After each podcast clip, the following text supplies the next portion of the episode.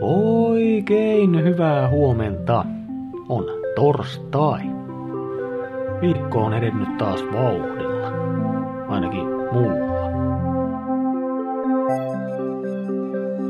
On siis 24. marraskuuta, eli enää kuukausi jouluun.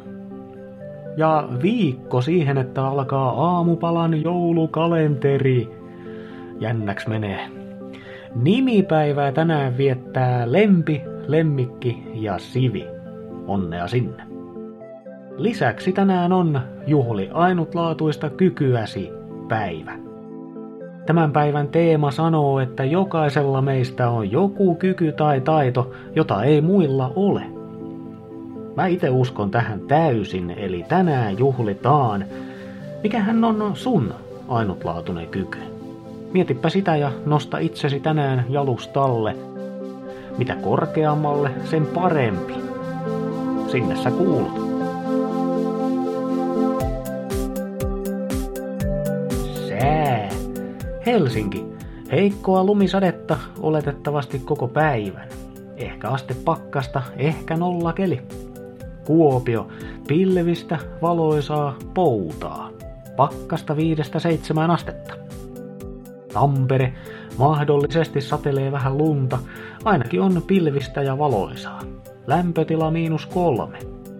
Turku. Pilvistä, mutta valoisaa, pientä sateen uhkaa. Pakkasta yksi tai kaksi astetta, tuntuu kyllä jopa miinus seitsemältä. Salo, mahdollisesti heikkoa lumisadetta erityisesti aamussa, pilvistä ja valoisaa, pari astetta pakkasta.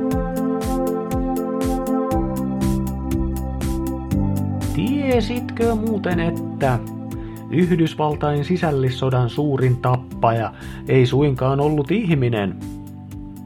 No kohta ainakin tiedät. Nimittäin 1861-65